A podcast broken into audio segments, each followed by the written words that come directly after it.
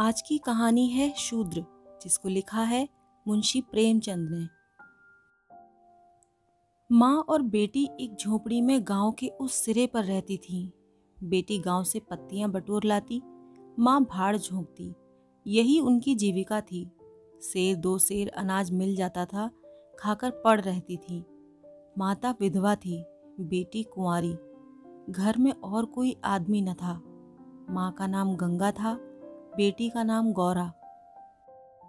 गंगा को कई साल से यह चिंता लगी हुई थी कि कहीं गौरा की सगाई हो जाए, लेकिन कहीं बात पक्की न होती थी। अपने पति के मर जाने के बाद गंगा ने कोई दूसरा घर न किया था, न कोई दूसरा धंधा ही करती थी। इससे लोगों को संदेह हो गया था कि आखिर इसका गुजर कैसे होता है। और लोग तो छाती फाड़ फाड़ कर काम करते हैं, फिर भी पेट भर अन्न मयस्सर नहीं होता। यह स्त्री कोई धंधा नहीं करती, फिर भी माँ बेटी आराम से रहती हैं, किसी के सामने हाथ नहीं फैलाती। इसमें कुछ न कुछ रहस्य अवश्य है। धीरे धीरे यह संदेह और भी दृढ़ हो गया और अब तक जीवित था।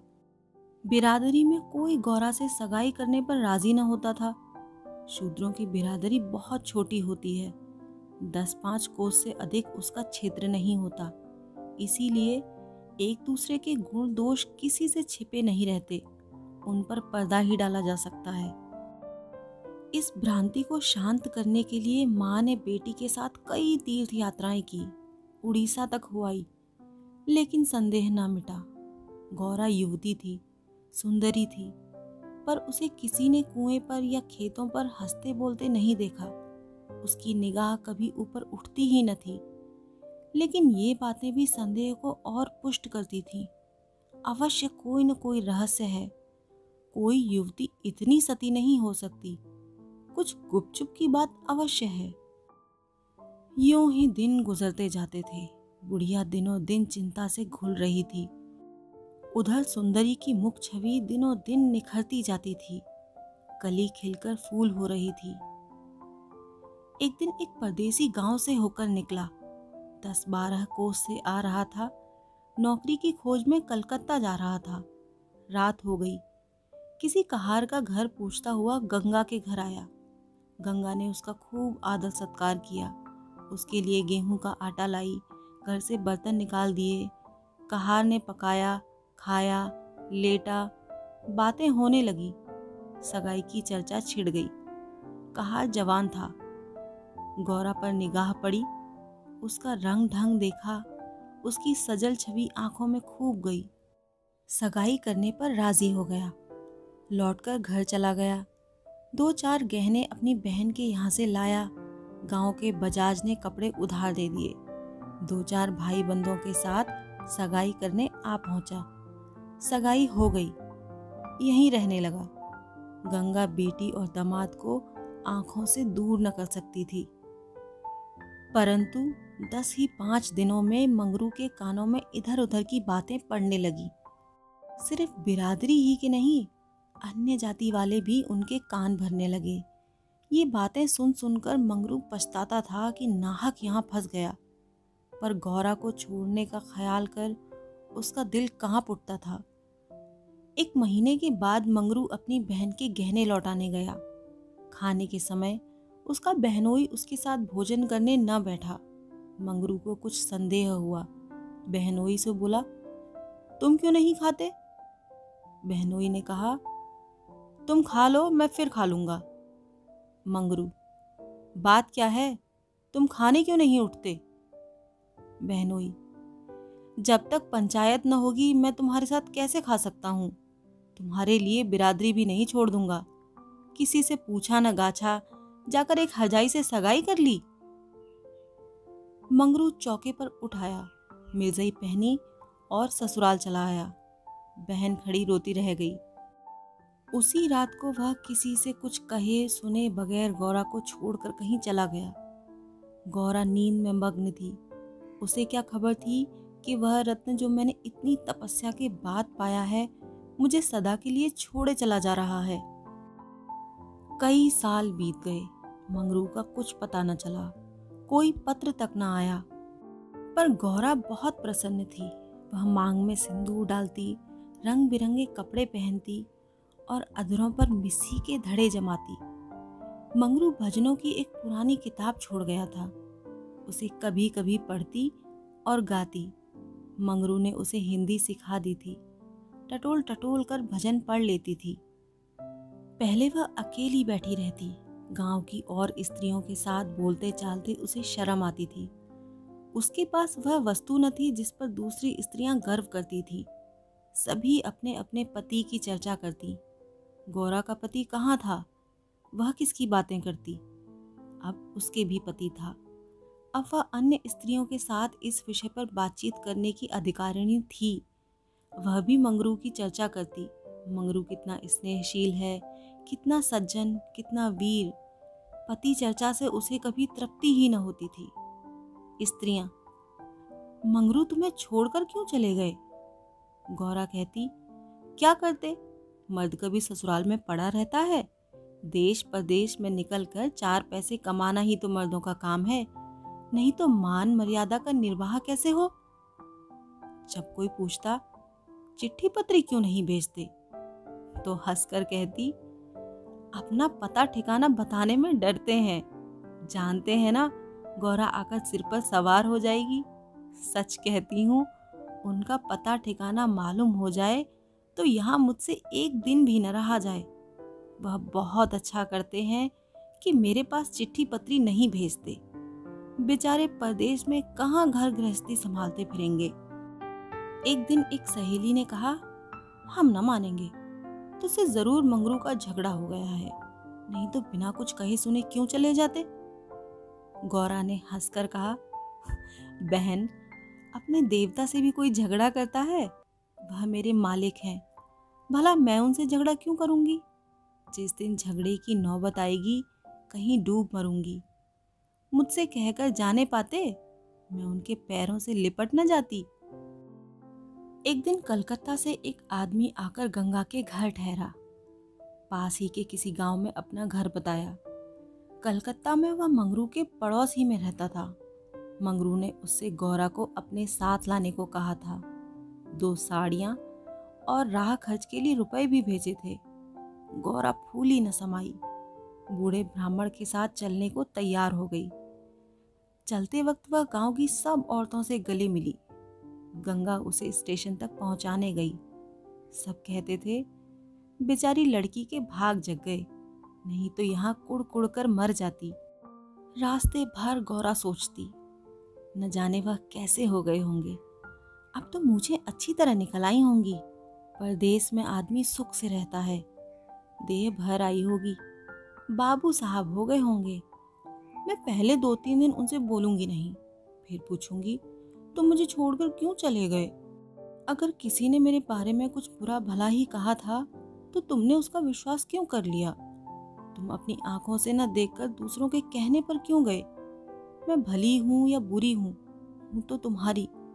तुमने मुझे इतने दिनों रुलाया क्यों। तुम्हारे बारे में अगर इसी तरह कोई मुझसे कहता, तो क्या मैं तुम्हें छोड़ देती। जब तुमने मेरी बाह पकड़ ली, तो तुम मेरे हो गए। फिर तुम में लाख ऐब हो मेरी बला से। चाहे तुम तुर्क ही क्यों न जाओ, मैं तुम्हें छोड़ नहीं सकती। तुम क्यों मुझे छोड़कर भागे। क्या समझते थे, भागना सहज है। आखिर झक मारकर बुलाया कि नहीं। कैसे न बुलाते, मैंने तो तुम्हारे ऊपर दया की कि चली आई, नहीं तो कह देती कि मैं ऐसे निर्दयी के पास नहीं जाती। तो आप दौड़े आते। तप करने से देवता भी मिल जाते हैं, आकर सामने खड़े हो जाते हैं। तुम कैसे ना आते। वह धरती बार बार उद्विग्न हो होकर बूढ़े ब्राह्मण से पूछती, अब कितनी दूर है। धरती के छोर पर रहते हैं क्या। और भी कितनी ही बातें वह पूछना चाहती थी, लेकिन संकोचवश न पूछ सकती थी। मन ही मन अनुमान करके अपने को संतुष्ट कर लेती थी। उनका मकान बड़ा सा होगा, शहर में लोग पक्के घरों में रहते हैं। जब उनका साहब इतना मानता है, तो नौकर भी होगा। मैं नौकर को भगा दूंगी।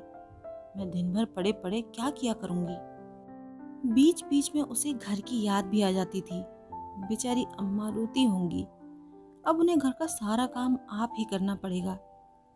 न जाने बकरियों को चराने ले जाती हैं या नहीं, बेचारी दिन भर मैं मैं करती होंगी। मैं अपनी बकरियों के लिए महीने महीने रुपए भेजूंगी। जब कलकत्ता से लौटूंगी तब सबके लिए साड़ियाँ लाऊंगी। तब मैं इस तरह थोड़े लौटूंगी। मेरे साथ बहुत सा असबाब होगा। सबके लिए कोई ना कोई सौगात लाऊंगी। तब तक तो बहुत सी बकरियां हो जाएंगी। यही सुख स्वप्न देखते देखते गौरा ने रास्ता काट दिया। पगली क्या जानती थी कि मेरे मन में कुछ और कर्ता के मन में कुछ और। क्या जानती थी कि बूढ़े ब्राह्मणों के वेश में पिशाच होते हैं। वह मन की मिठाई खाने में मग्न थी। तीसरे दिन गाड़ी कलकत्ता पहुंची। गौरा की छाती धक धक करने लगी। वह यहीं कहीं खड़े होंगे, अब आते ही होंगे, यह सोचकर उसने घूंघट निकाल लिया और संभल कर बैठ गई। मगर मगरू वहां न दिखाई दिया। बूढ़ा ब्राह्मण बोला, मंगरू तो यहाँ नहीं दिखाई देता। मैं चारों ओर छान आया, शायद किसी काम में लग गया होगा। आने की छुट्टी न मिली होगी। मालूम भी तो न था कि हम लोग इसी गाड़ी से आ रहे हैं। उनकी राह क्यों देखें, चलो डेरे पर चलें। दोनों गाड़ी पर बैठकर चले। गौरा कभी तांगे पर सवार न हुई थी। उसे गर्व हो रहा था कि कितने ही बाबू लोग पैदल जा रहे हैं, मैं तांगे पर बैठी हूँ। एक क्षण में गाड़ी मंगरू के डेरे पर पहुँच गई। एक विशाल भवन था, आता साफ सुथरा। सायबान में फूलों के गमले रखे हुए थे। ऊपर चढ़ने लगी। विस्मय, आनंद और आशा से उसे अपनी सुध ही न थी। सीढ़ियों पर चढ़ते चढ़ते पैर दुखने लगे। यह सारा महल उनका है। किराया बहुत देना पड़ता होगा। रुपए को तो वह कुछ समझते ही नहीं। उसका हृदय धड़क रहा था कि कहीं मंगरू ऊपर से उतरते न आ रहे हों। सीढ़ी पर भेंट हो गई तो मैं क्या करूँगी। भगवान करे वह पड़े सोते रहे हों, तब मैं जगाऊं और वह मुझे देखते ही हड़बड़ाकर उठ बैठे। आखिर सीढ़ियों का अंत हुआ। ऊपर एक कमरे में गौरा को ले जाकर ब्राह्मण देवता ने बैठा दिया। यही मंगरू का डेरा था। मगर मंगरू यहाँ भी नदारद। कोठरी में केवल एक खाट पड़ी हुई थी। एक किनारे दो चार बर्तन रखे हुए थे। यही उनकी कोठरी है तो मकान किसी दूसरे का है। उन्होंने यह कोठरी किराए पर ली होगी।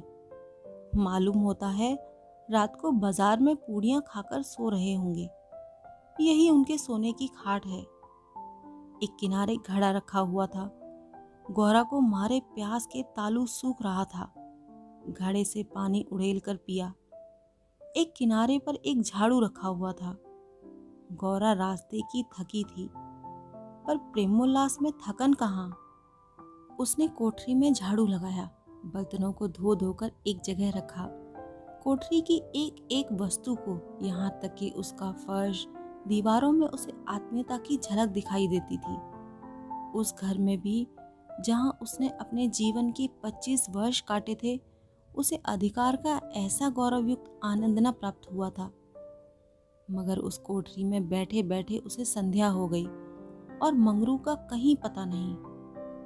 अब छुट्टी मिली होगी। सांझ को सब जगह छुट्टी होती है। अब वह आ रहे होंगे। मगर बूढ़े बाबा ने उनसे कह तो दिया ही होगा। वह क्या अपने साहब से थोड़ी देर की छुट्टी न ले सकते थे? कोई बात होगी, तभी तो नहीं आए। अंधेरा हो गया। कोठरी में दीपक न था। गौरा द्वार पर खड़ी पति की बाट देख रही थी। जीने पर बहुत से आदमियों के चढ़ने उतरने की आहट मिलती थी। बार बार गौरा को मालूम होता कि वह आ रहे हैं, पर इधर कोई नहीं आता था। नौ बजे बूढ़े बाबा आए। गौरा ने समझा मंगरू है। झटपट कोठरी के बाहर निकल आई। देखा तो ब्राह्मण। बोली, वह कहाँ रह गए?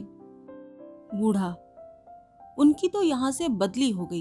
दफ्तर गया था तो मालूम हुआ कि वह अपने साहब के साथ यहाँ से कोई आठ दिन की राह पर चले गए। उन्होंने साहब के बहुत हाथ पैर जोड़े कि मुझे दस दिन की मोहलत दे दीजिए, लेकिन साहब ने एक न मानी। मंगरू यहाँ लोगों से कह गए हैं कि घर से लोग आए तो मेरे पास भेज देना। अपना पता दे गए हैं। कल मैं तुम्हें यहाँ से जहाज पर बिठा दूंगा। उस जहाज पर हमारे देश के और भी बहुत से होंगे, इसीलिए मार्ग में कोई कष्ट न होगा। गौरा ने पूछा, कै दिन में जहाज पहुंचेगा?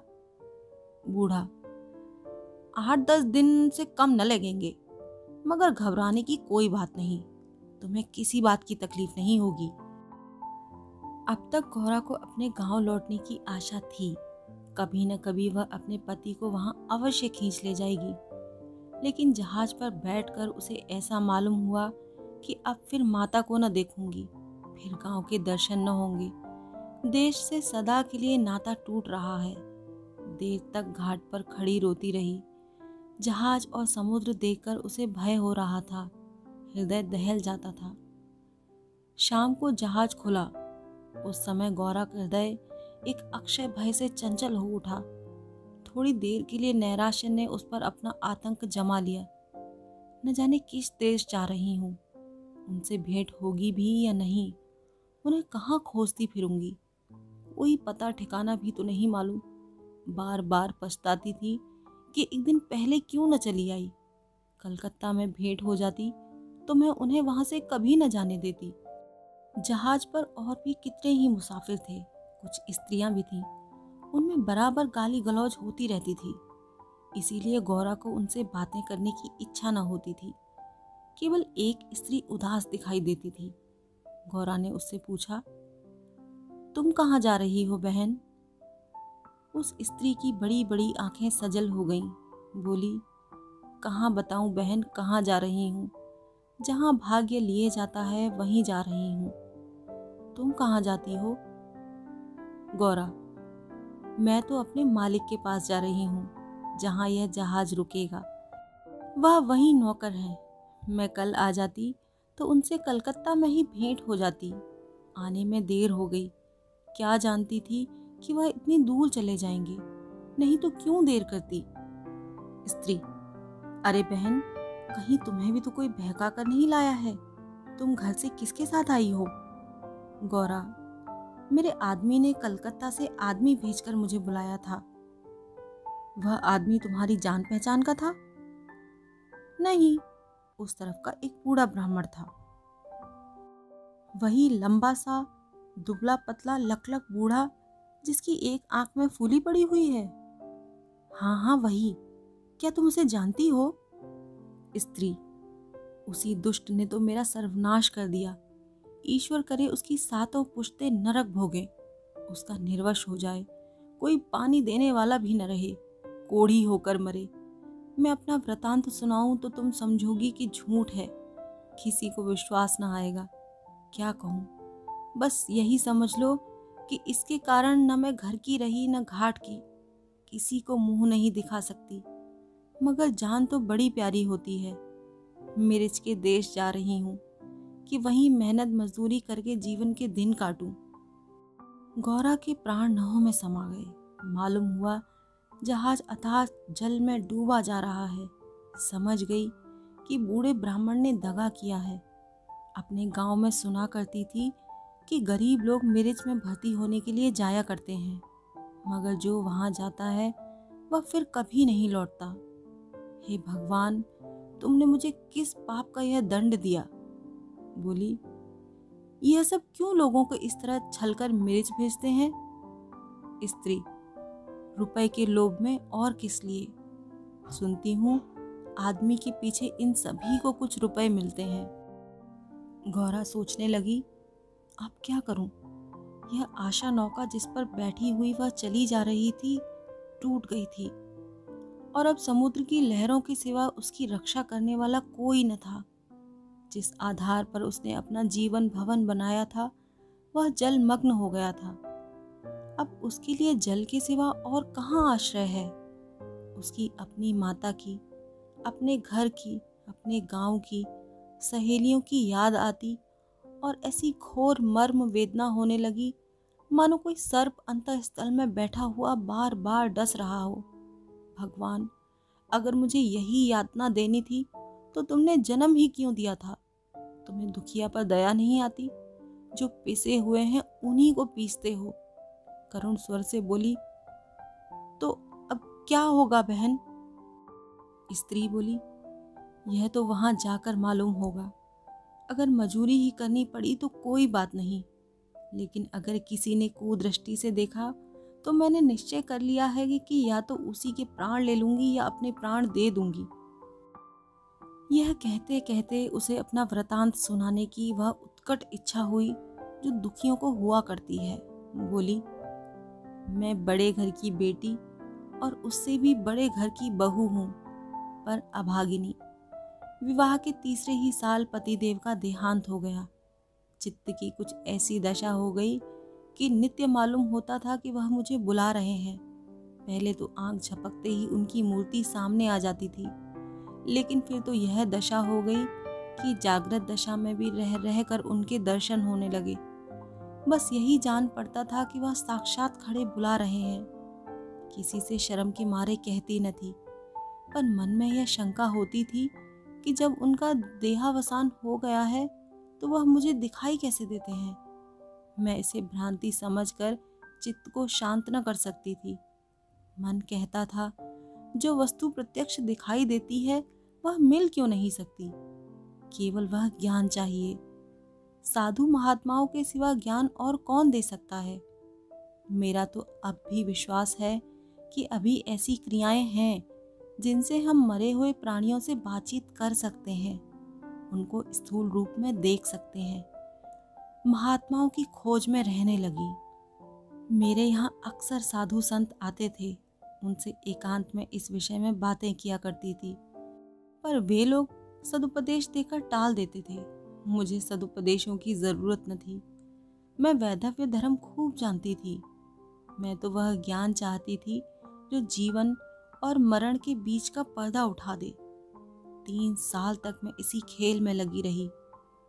दो महीने होते थे, वही बूढ़ा ब्राह्मण सन्यासी बना हुआ मेरे यहाँ आ पहुंचा।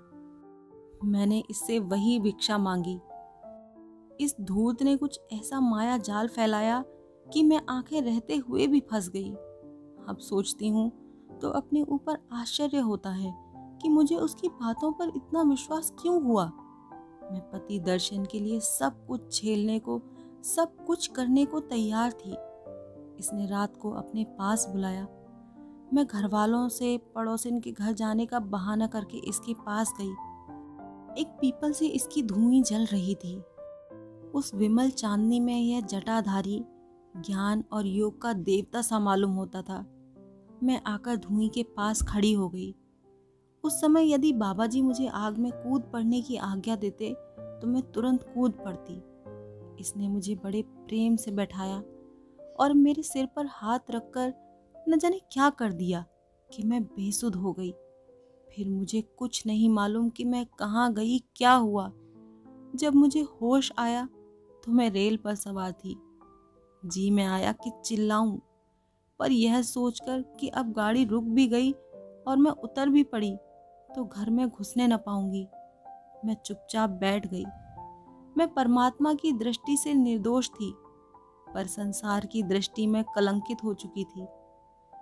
रात को किसी युवती का घर से निकल जाना कलंकित करने के लिए काफी था। जब मुझे मालूम हो गया कि सब मुझे टापू पे भेज रहे हैं तो मैंने जरा भी आपत्ति नहीं की। मेरे लिए अब सारा संसार एक सा है। जिसका संसार में कोई न हो उसके लिए देश परदेश दोनों बराबर हैं। हाँ, यह पक्का निश्चय कर चुकी हूँ कि मरते दम तक अपने सत की रक्षा करूँगी। विधि के हाथ में मृत्यु से बढ़कर कोई यातना नहीं। विधवा के लिए मृत्यु का क्या भय? उसका तो जीना और मरना दोनों बराबर है, बल्कि मर जाने से जीवन की विपत्तियों का अंत हो जाएगा। गौरा ने सोचा, इस स्त्री में कितना धैर्य और साहस है, फिर मैं क्यों इतनी कातर और निराश हो रही हूँ? जब जीवन की अभिलाषाओं का अंत हो गया तो जीवन के अंत का क्या डर? बोली, बहन, हम और तुम एक जगह रहेंगी। मुझे तो अब तुम्हारा ही भरोसा है। स्त्री ने कहा, भगवान का भरोसा रखो और मरने से मत डरो। सघन अंधकार छाया हुआ था। ऊपर काला आकाश था, नीचे काला जल। गौरा आकाश की ओर ताक रही थी, उसकी संगिनी जल की ओर। उसके सामने आकाश के कुसुम थे, इसके चारों ओर अनंत अखंड अपार अंधकार था। जहाज से उतरते ही एक आदमी ने यात्रियों के नाम लिखने शुरू किए। इसका पहनावा तो अंग्रेजी था, पर बातचीत से हिंदुस्तानी मालूम होता था। गौरा सिर झुकाए अपनी संगिनी के पीछे खड़ी थी। उस आदमी की आवाज़ सुनकर वह चौंक पड़ी। उसने दबी आंखों से उसकी ओर देखा। उसके समस्त शरीर में सनसनी दौड़ गई। क्या स्वप्न तो नहीं देख रही हूँ? आंखों पर विश्वास न आया। फिर उस पर निगाह डाली। उसकी छाती वेग से धड़कने लगी, पैर थर थर कांपने लगे। ऐसा मालूम होने लगा मानो चारों ओर जल ही जल है और उसमें बही जा रही हूँ।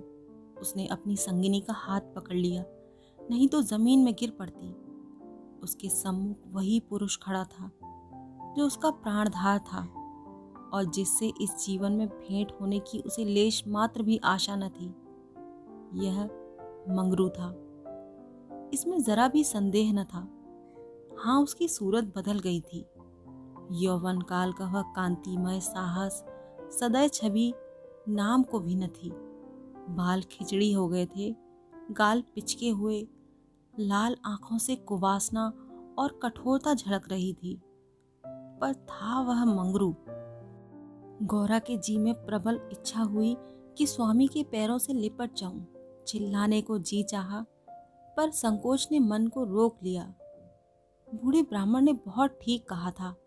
स्वामी ने अवश्य मुझे बुलाया था और आने से पहले यहाँ चले आए। उसने अपनी संगिनी के कान में कहा, बहन, तुम उस ब्राह्मण को व्यर्थ ही बुरा कह रही थी। यही तो वह है जो यात्रियों के नाम लिख रहे हैं। सच? खूब पहचानती हो? बहन, क्या इसमें भी हो सकता है?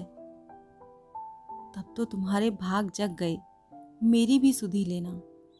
गौरा बोली, भला बहन, ऐसा भी हो सकता है कि मैं तुम्हें यहाँ छोड़ दूँ?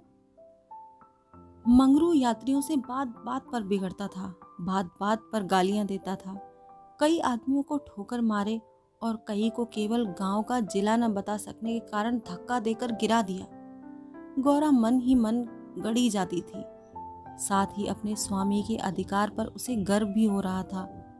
आखिर मंगरू उसके सामने आकर खड़ा हो गया और कुचेष्टापूर्ण नेत्रों से देखकर बोला, तुम्हारा क्या नाम है? गौरा। मंगरू चौंक पड़ा। घर कहाँ है?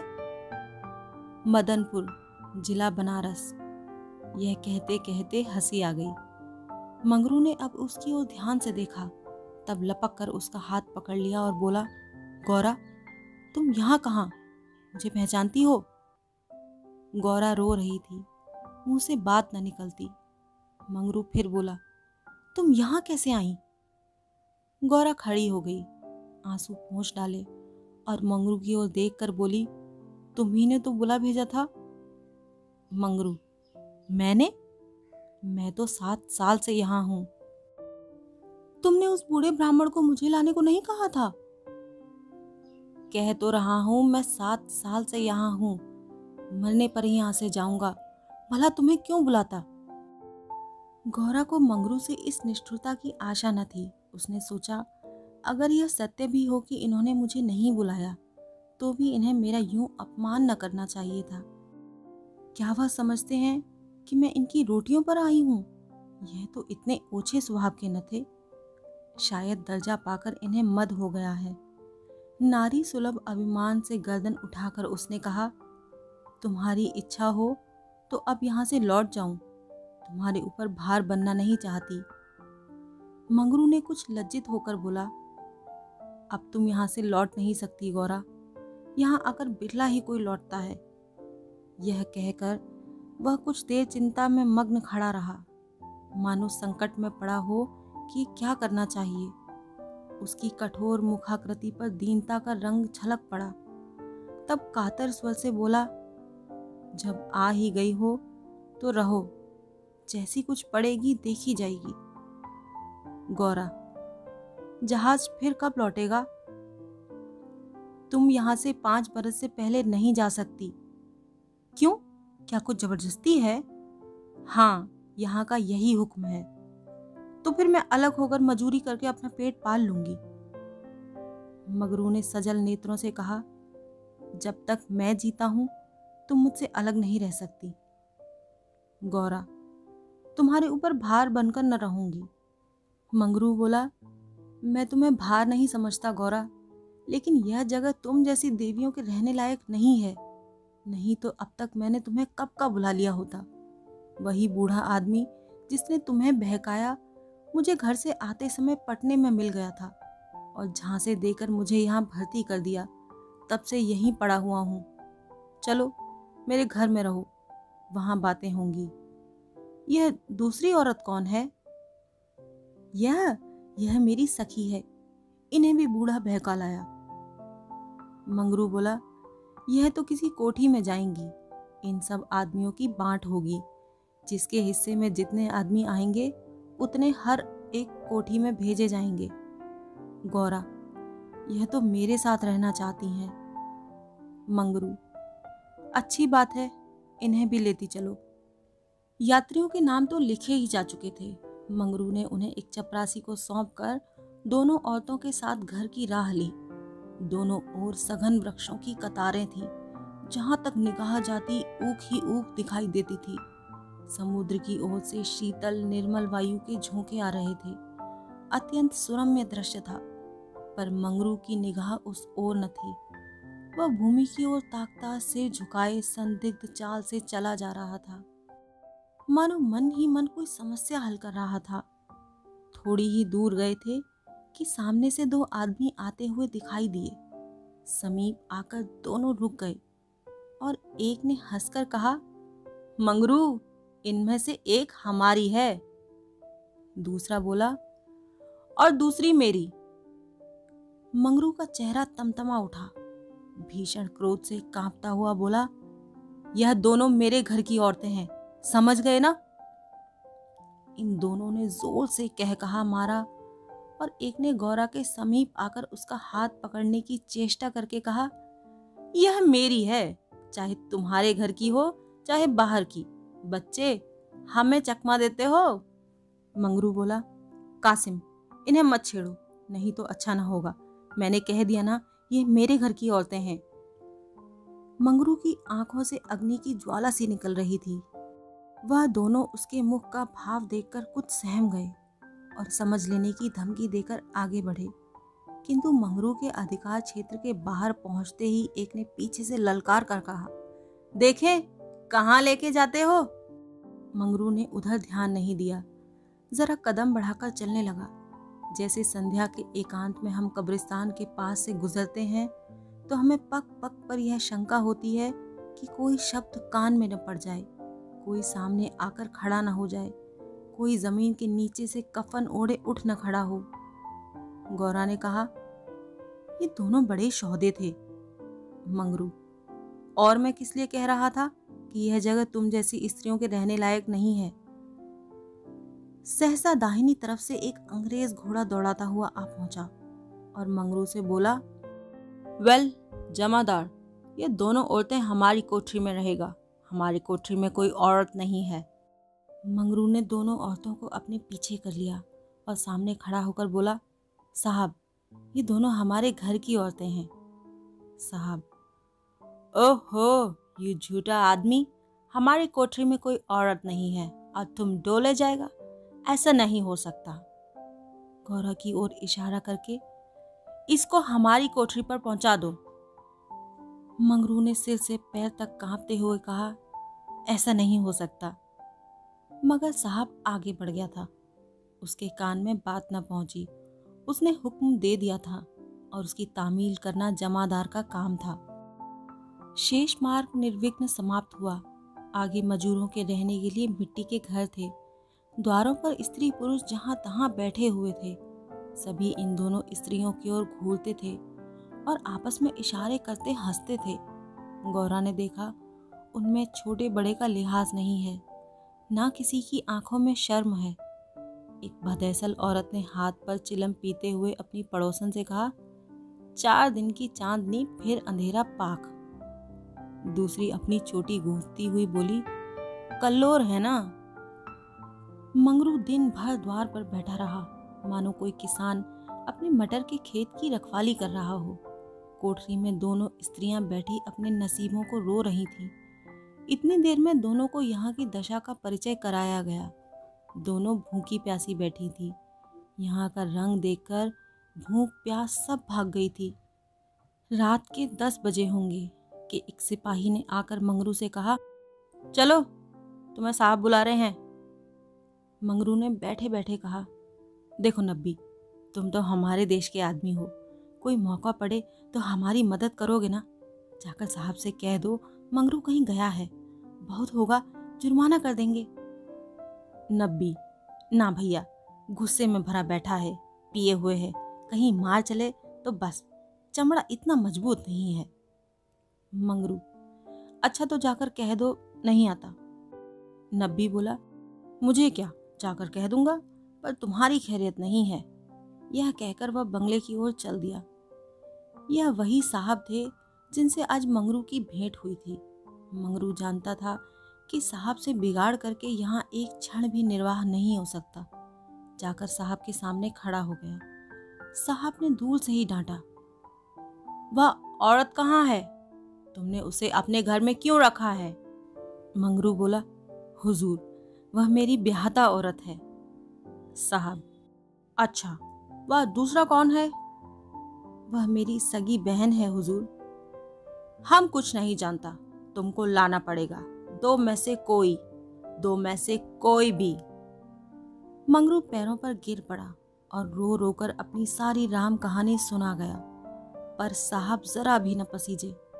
अंत में वह बोला, हुजूर, वह दूसरी औरतों की तरह नहीं है, अगर यहाँ आ भी गई तो प्राण दे देंगी।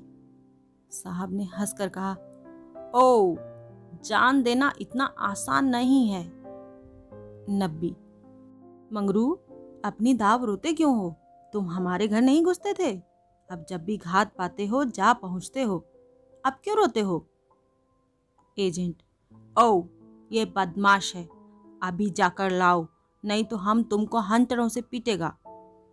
मंगरू, हुजूर चाहे जितना पीट लीजिए, मगर मुझसे यह काम करने को ना कहें, जो मैं जीते जी नहीं कर सकता। हम एक सौ हंटर मारेगा। हुजूर, एक हजार हंटर मार लें, लेकिन मेरे घर की औरतों से ना बोलें। एजेंट नशे में चूर था। हंटर लेकर मंगरू पर पिल पड़ा और लगा सटासट जमाने। दस बारह कोड़े मंगरू ने धैर्य के साथ सहे, फिर हाय हाय करने लगा। देह की खाल फट गई थी और मांस पर चाबुक पड़ता था तो बहुत जब्त करने पर भी कंठ से आर्त ध्वनि निकल जाती थी, पर अभी एक सौ में से सिर्फ पंद्रह चाबुक ही पड़े थे। रात के दस बज गए थे। चारों ओर सन्नाटा छाया था और उस नीरव अंधकार में मंगरू का करुण विलाप किसी पक्षी की भांति आकाश में मंडरा रहा था। वृक्षों के समूह भी हतबुद्धि से खड़े मौन रोदन की मूर्ति बने हुए थे। यह पाषाण हृदय लंपट विवेक शून्य जमादार इस समय एक अपरिचित स्त्री के सतीत्व की रक्षा करने के लिए अपने प्राण देने तक को तैयार था, केवल इस नाते कि यह उसकी पत्नी की संगिनी थी। वह समस्त संसार की नजरों में गिरना गंवारा कर सकता था, पर अपनी पत्नी की भक्ति पर अखंड राज्य करना चाहता था। इसमें अणु मात्र की कमी भी उसके लिए असहाय थी। उस अलौकिक भक्ति के सामने उसके जीवन का क्या मूल्य था। ब्राह्मणी तो जमीन पर ही सो गई थी, पर गौरा बैठी पति की बाट जोह रही थी। अभी तक वह उससे कोई बात नहीं कर सकी थी। सात वर्षों की विपत्ति कथा कहने और सुनने के लिए बहुत समय की जरूरत थी, और रात के सिवा वह समय फिर कब मिल सकता था। उसे ब्राह्मणी पर कुछ क्रोध सा आ रहा था कि यह क्यों मेरे गले का हार हुई, इसी के कारण तो वह घर में नहीं आ रहे हैं। यकायक वह किसी का रोना सुनकर चौंक पड़ी। भगवान, इतनी रात गए कौन दुख का मारा रो रहा है, अवश्य कोई कहीं मर गया है। वह उठकर द्वार पर आई और यह अनुमान करके कि मंगरू यहाँ बैठा हुआ है, बोली, वह कौन रो रहा है, जरा देखो तो। लेकिन जब कोई जवाब न मिला तो वह स्वयं कान लगाकर सुनने लगी। सहसा उसका कलेजा धक से हो गया। तो यह उन्हीं की आवाज़ है। अब आवाज़ साफ सुनाई दे रही थी, मंगरू की आवाज़ थी। वह द्वार के बाहर निकल आई। उसके सामने एक गोली के अंपे पर एजेंट का बंगला था। उसी तरफ से आवाज़ आ रही थी, कोई उन्हें मार रहा है। आदमी मार पड़ने पर भी इसी तरह रोता है। मालूम होता है वही साहब उन्हें मार रहा है। वह वहां खड़ी न रह सकी, पूरी शक्ति से उस बंगले की ओर दौड़ी। रास्ता साफ था। एक क्षण में वह फाटक पर पहुंच गई। फाटक बंद था। उसने जोर से फाटक को धक्का दिया, लेकिन वह फाटक न खुला और कई बार जोर जोर से पुकारने पर भी कोई बाहर न निकला। तो वह फाटक के जंगलों पर पैर रखकर भीतर कूद पड़ी और उस पार जाते ही उसने एक रोमांचकारी दृश्य देखा। मंगरू नंगे बदन बरामदे में खड़ा था और एक अंग्रेज उसे हंटरों से मार रहा था। गौरा की आंखों के सामने अंधेरा छा गया। वह एक छलांग में साहब के सामने जाकर खड़ी हो गई और मंगरू को अपने अक्षय प्रेम सबल हाथों से ढांक कर बोली, सरकार दया करो, इनके बदले मुझे जितना मार लो पर इन्हें छोड़ दो। एजेंट ने हाथ रोक लिया और उन्मुद की भांति गौरा की ओर कई कदम आकर बोला, हम इसको छोड़ देगा तो तुम मेरे पास रहेगा। मंगरू के नथने फड़कने लगे। यह पामर नीच अंग्रेज मेरी पत्नी से इस तरह की बातें कर रहा है। अब तक वह जिस अमूल्य रत्न की रक्षा के लिए इतनी यातनाएं सह रहा था, वही वस्तु साहब के हाथ में चली जा रही है। यह असहाय था। उसने चाहा कि लपक कर साहब की गर्दन पर चढ़ बैठूं, जो कुछ होना है हो जाए, या अपमान सहने के बाद जीकर ही क्या करूंगा। लेकिन नब्बी ने उसे तुरंत पकड़ लिया और कई आदमियों को बुलाकर उसके हाथ पांव बांध दिए। मगरू भूमि पर छटपटाने लगा। गौरा रोती हुई साहब के पैरों पर गिर पड़ी और बोली, हुजूर इन्हें छोड़ दे, मुझ पर दया करें। एजेंट, तुम हमारे पास रहेगा? गौरा ने खून का घूंट पीकर कहा, हाँ रहूंगी। बाहर मंगरू बरामदे में पड़ा कराह रहा था। उसकी देह में सूजन थी और घाव में जलन। सारे अंग जकड़ गए थे। हिलने की भी शक्ति न थी। हवा घाव में शर के समान चुभती थी, लेकिन यह व्यथा वह सह सकता था। असहाय यह था कि साहब गौरा के साथ इसी घर में विहार कर रहा है और मैं कुछ नहीं कर सकता। उसे अपनी पीड़ा भूल सी गई थी। कान लगाए सुन रहा था कि उनकी बातों की भनक कान में पड़ जाए तो देखूं क्या बातें हो रही हैं। गौरा अवश्य चिल्ला कर भागेगी और साहब उसके पीछे दौड़ेगा। अगर मुझसे उठा जाता तो उस वक्त बच्चे को खोद कर गाड़ ही देता। लेकिन बड़ी देर हो गई। न तो गौरा चिल्लाई, ना बंगले से निकल कर भागी। वह उस सजे सजाए कमरे में साहब के पास बैठी सोच रही थी, क्या इसमें तनिक भी दया नहीं है? मंगरू का पीड़ा क्रंदन सुन सुनकर उसके हृदय के टुकड़े हुए जाते थे। क्या इसके अपने भाई बंधु माँ बहन नहीं है? माता यहाँ होती तो उसे इतना अत्याचार ना करने देती। मेरी अम्मा लड़कों पर कितना बिगड़ती थी। जब वह किसी को पेड़ पर ढेले चलाते देखती थी, पेड़ में भी प्राण होते हैं। क्या इसकी माता इसे एक आदमी के प्राण लेते देखकर भी इसे मना न करती? साहब शराब पी रहा था और गौरा गोश्त काटने का छुरा हाथ में लिए खेल रही थी। सहसा गौरा की निगाह एक चित्र की ओर गई। उसमें एक माता बैठी हुई थी। गौरा ने पूछा, साहब यह किसकी तस्वीर है? साहब ने शराब का ग्लास मेज पर रख कर कहा, ओ ये हमारे खुदा माँ मरियम है। गौरा, बड़ी अच्छी तस्वीर है। क्यों साहब, तुम्हारी माँ जीती है ना? साहब, वह मर गया। जब हम यहाँ आया तो वह बीमार हो गया, हम उसको देख भी नहीं सका। साहब के मुखमंडल पर करुणा की झलक दिखाई दी। तब तो उन्हें बड़ा दुख हुआ होगा। तुम्हें अपनी माता का प्यार नहीं था? वह रो रो कर मर गई और तुम देखने भी नहीं गए, तभी तुम्हारा दिल कड़ा है। नहीं नहीं, हम अपनी माता को बहुत चाहता था। वैसी औरत दुनिया में ना होगी। हमारा बाप हमको बहुत छोटा सा छोड़कर मर गया था। माता ने कोयले की खान में मजदूरी करके हमको पाला। तब तो वह देवी थीं। इतनी गरीबी का दुख सहकर भी तुम्हें दूसरे पर तरस नहीं आता? क्या वह दया की देवी तुम्हारी बेदर्दी देखकर दुखी न होती होंगी? उनकी कोई तस्वीर तुम्हारे पास है? और हमारे पास उनके कई पिक्चर्स हैं, देखो वह उन्हीं का तस्वीर है वह वॉल पर। गौरा ने समीप जाकर तस्वीर देखी और करुण स्वर में बोली, सचमुच देवी थी। जान पड़ता है दया की देवी है। वह तुम्हें कभी मारती थी कि नहीं? मैं तो जानती हूँ वह कभी किसी पर न बिगड़ती होंगी। बिल्कुल दया की मूर्ति हैं। और मामा हमको कभी नहीं मारता था। वह बहुत गरीब था पर अपने कमाई में से कुछ न कुछ खैरात करता था। किसी बेबाप के बच्चे को देखकर उसकी आंखों में आंसू आ जाता था। वह बहुत दयावान था। गौरा ने तिरस्कार के स्वर में कहा, और उसी देवी के पुत्र होकर तुम इतने निर्दयी हो? क्या वह होती तो तुम्हें किसी को इस तरह हथियारों की भांति मारने देती? वह सरग में रो रही होंगी। सरग नरक तो तुम्हारे यहाँ भी होगा। ऐसे देवी के पुत्र कैसे हो गए? गौरा को यह बातें कहते हुए जरा भी भय न होता था। उसने अपने मन में एक दृढ़ संकल्प कर लिया था और अब उसे किसी प्रकार का भय न था। जान से हाथ धो लेने का निश्चय कर लेने के बाद भय की छाया भी नहीं रह जाती। किंतु वह हृदय शून्य अंग्रेज इन तिरस्कारों पर आग हो जाने के बदले और भी नम्र हुआ जाता था।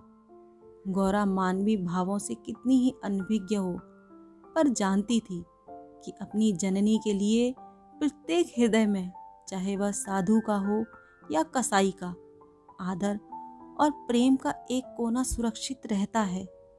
ऐसा भी कोई अभागा प्राणी है जिसे मात्र स्नेह की स्मृति थोड़ी देर के लिए रुला न देती हो, उसके कोमल हृदय के कोमल भाव को जगा न देती हो? साहब की आंखें डबडबा गई थीं, सिर झुकाए बैठा रहा। गौरा ने फिर उसी ध्वनि में कहा, तुमने उनकी सारी तपस्या धूल में मिला दी। जिस देवी ने मर मर कर तुम्हारा पालन किया, उसी को मरने के पीछे इतना कष्ट दे रहे हो? क्या इसीलिए माता अपने पुत्र को अपना रक्त पिला पिला कर पालती है? अगर वह बोल सकती तो क्या चुप बैठी रहती? तुम्हारे हाथ पकड़ सकती तो ना पकड़ती? मैं तो समझती हूँ वह जीती होती तो इस वक्त विष खाकर मर जाती। साहब अब जब्त न कर सके।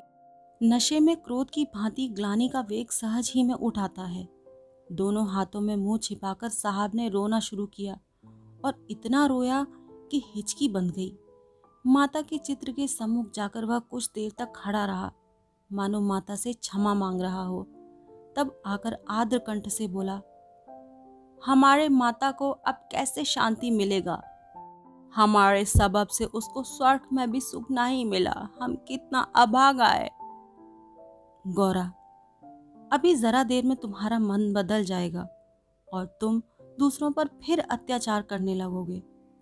नहीं नहीं, अब हम मामा को कभी दुख नहीं देगा। हम अभी मंगरू को अस्पताल भेजता है।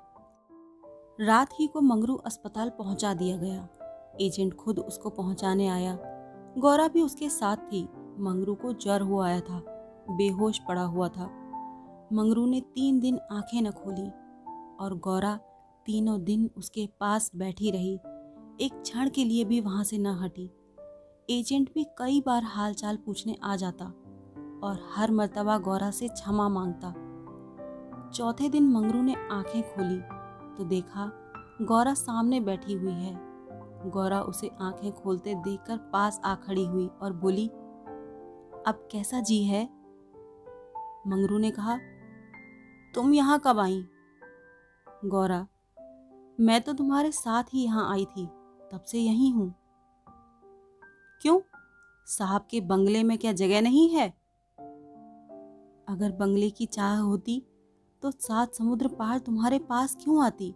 गौरा ने कहा, आकर कौन सा सुख दे दिया है? तुम्हें यही करना था तो मुझे मर क्यों न जाने दिया? गौरा ने झुंझला कर कहा, तुम इस तरह की बातें मुझसे ना करो। ऐसी बातों से मेरी देह में आग लग जाती है।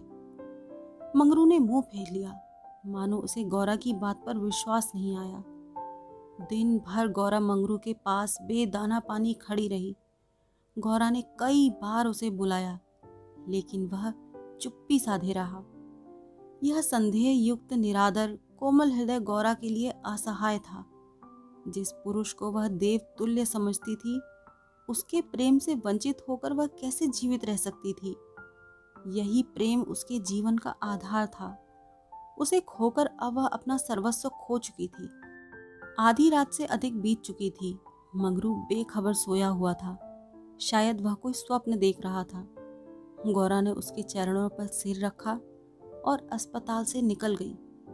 मंगरू ने उसका परित्याग कर दिया था। वह भी उसका परित्याग करने जा रही थी। अस्पताल के पूर्व दिशा में एक फलांग पर एक छोटी सी नदी बहती थी। गौरा उसके कगार पर खड़ी हो गई। अभी कई दिन पहले वह अपने गांव में आराम से पड़ी हुई थी। उसे क्या मालूम था कि जो वस्तु इतनी मुश्किल से मिल सकती है, वह इतनी आसानी से खोई भी जा सकती है। उसे अपनी माँ की, अपने घर की, अपनी सहेलियों की, अपनी बकरी के बच्चों की याद आई। वह सब कुछ छोड़कर इसीलिए यहाँ आई थी। पति के ये शब्द, क्या साहब के बंगले में जगह नहीं है, उसके मर्म स्थान में बाणों के समान चुभे हुए थे। यह सब मेरे ही कारण तो हुआ। मैं न रहूंगी तो वह फिर आराम से रहेंगे। सहसा उसे ब्राह्मणी की याद आ गई। उस दुखिया के दिन यहाँ कैसे कटेंगे। चलकर साहब से कह दूं कि उसे या तो उसके घर भेज दें या किसी पाठशाला में काम दिला दें। वह लौटना चाहती ही थी कि किसी ने पुकारा, गौरा, गौरा। वह मंगरू का करुण कंपित स्वर था। वह चुपचाप खड़ी हो गई। मंगरू ने फिर पुकारा, गौरा, गौरा, तुम कहाँ हो। मैं ईश्वर से कहता हूँ कि गौरा ने और कुछ न सुना। वह धम से नदी में कूद पड़ी। बिना अपने जीवन का अंत किए वह स्वामी की विपत्ति का अंत ना कर सकती थी। धमाके की आवाज सुनते ही मंगरू भी नदी में कूदा। वह अच्छा तैराक था, मगर कई बार गोते मारने पर भी गौरा का कहीं पता न चला। प्रातःकाल दोनों लाशें साथ साथ नदी में तैर रही थीं। जीवन यात्रा में उन्हें वह चिरसंग कभी न मिला था। स्वर्ग यात्रा में दोनों साथ साथ जा रहे थे। आप सुन रहे थे मुंशी प्रेमचंद की लिखी कहानी शूद्र।